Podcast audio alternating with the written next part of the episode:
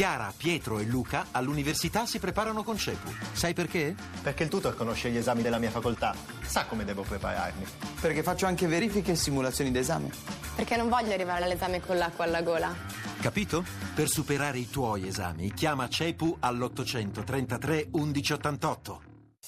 Voci del mattino. Do il buongiorno adesso alla nostra ultima ospite di oggi, che è la Presidente della Camera dei Deputati, Laura Boldrini. Buongiorno. Sì, buongiorno a voi. Grazie di aver accettato il nostro invito, Presidente. Eh, ieri, grazie. Ieri eh, è stato presentato al, ufficialmente in Parlamento eh, questa iniziativa eh, di cui lei è stata promotrice, che è in qualche modo eh, suona come una risposta a, alle parole allarmate e allarmanti del, com- del, Presidente della Commissione europea Juncker, che aveva denunciato un'Europa poco unita, con poca unione e, e un'unione con troppa poca Europa. Sì, infatti Juncker era stato molto chiaro, era stata una considerazione anche molto amara la sua eh, quando aveva detto che proprio non c'è abbastanza Europa in questa Unione e non c'è abbastanza Unione in questa Europa, a dire che era, è necessario fare qualcosa di consistente, dare un segnale chiaro per fare un passo in avanti, perché l'Europa ha bisogno di più integrazione per poter rispondere a queste emergenze, a queste crisi che abbiamo davanti. Una di quelle è quella dei rifugiati, la crisi dei rifugiati, come si è visto ieri, eh, non sono riusciti appunto i ministri degli interni a trovare un accordo su una questione che mh, dovrebbe essere invece all'attenzione di tutti e che dovrebbe essere risolta insieme, perché se noi ci dividiamo l'onere è gestibile per ogni paese, laddove invece se prevale l'egoismo e eh, se ci si allontana dai principi fondativi dell'Unione Europea, ecco, allora sarà tutto più difficile e la situazione sarà difficilmente gestibile.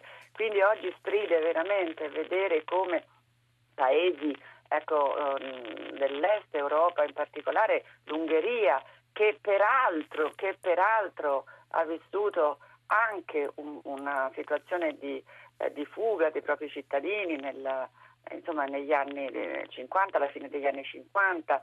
Ecco, vedere come oggi eh, questo governo reagisce fa capire che c'è memoria veramente corta. Furono più di 200.000, quasi 250.000 gli ungheresi che fuggirono uh, in fuga dalla repressione e vennero accolti in più di 30 paesi e fu mostrata apertura e solidarietà. Ecco, io penso che ehm, la solidarietà non è a senso unico, c'è un momento in cui la si riceve un momento in cui la si restituisce e adesso fa specie, fa veramente male vedere la reazione di questo governo che dimostra tutta la sua debolezza trincerandosi dietro fili spinati, barriere, leggi che prevedono arresti di persone in fuga, di persone che chiedono quella protezione che tanti ungheresi no, pochi decenni fa chiedevano all'Europa e al mondo.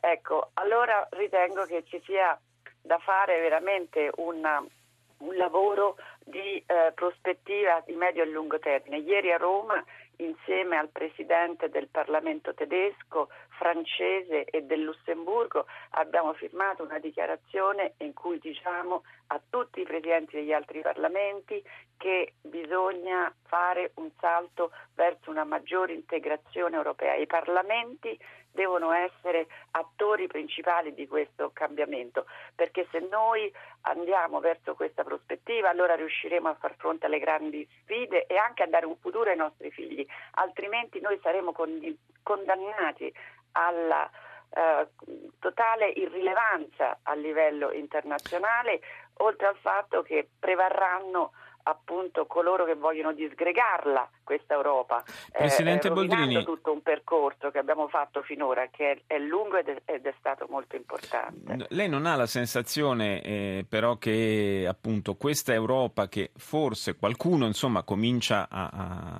a insinuare che stata, eh, questa Unione Europea sia stata ampliata in maniera un po' diciamo così frettolosa, ecco.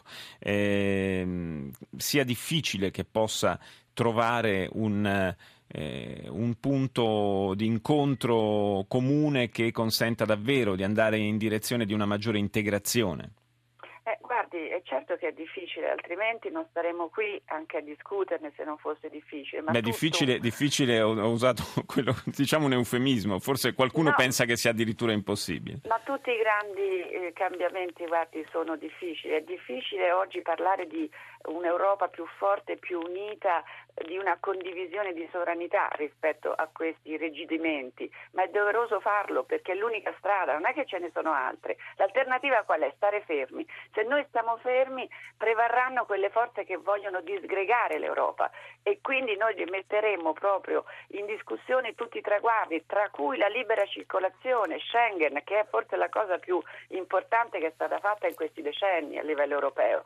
Dunque noi dobbiamo assolutamente fare di tutto per andare avanti, per superare queste ritrosie che in un momento di crisi hanno i paesi più deboli.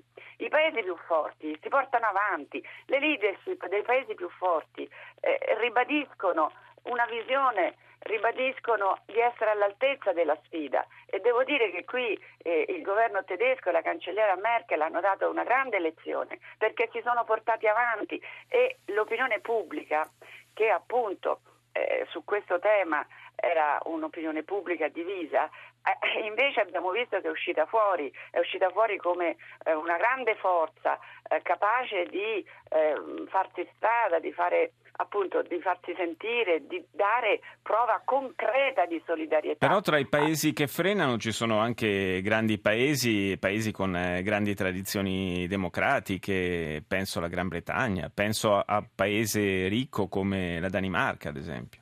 Sì, beh certo, uh, la, la, Gran Bretagna pensa addirittura di, eh, di fare un referendum se rimanere o no nell'Unione Europea. Questo è sicuramente un punto in cui ehm, ci sarà una grande prova per il popolo inglese, però voglio dire ehm, non è mh, una sorpresa che eh, un, un, un disegno politico così alto come quello europeo possa incontrare degli ostacoli nel suo percorso, ma questa è, è, l'unica prospettiva che noi abbiamo, che nasce appunto da lontano, nasce quando l'Europa si faceva la guerra, quando i paesi europei erano in guerra l'uno con l'altro, già all'epoca c'erano appunto dei giovani antifascisti, visionari che parlavano di Europa unita.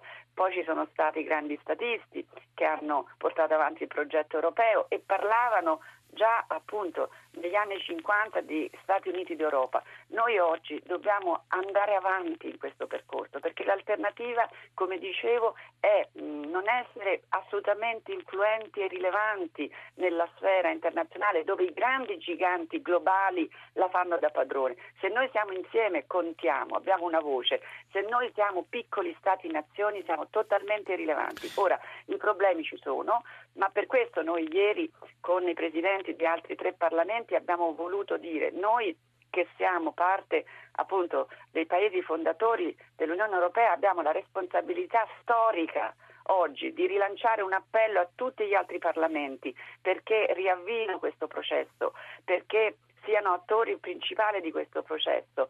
È chiaro che è un processo difficile ed è anche un processo che implica delle rinunce, cioè una condivisione di sovranità. Non è facile per gli Stati, nazione oggi eh, vedere questa prospettiva, ma è necessario cominciare a lavorarci e lavorarci in un'ottica che quando c'è una crisi noi dobbiamo eh, trasformarla in una grande opportunità e oggi noi abbiamo l'opportunità di trasformare la crisi economica e il caso Grecia in particolare e la crisi dei rifugiati sì. nell'opportunità di fare un salto in avanti verso una nuova dimensione europea, un'Europa 2.0 per dirla come i giovani, no?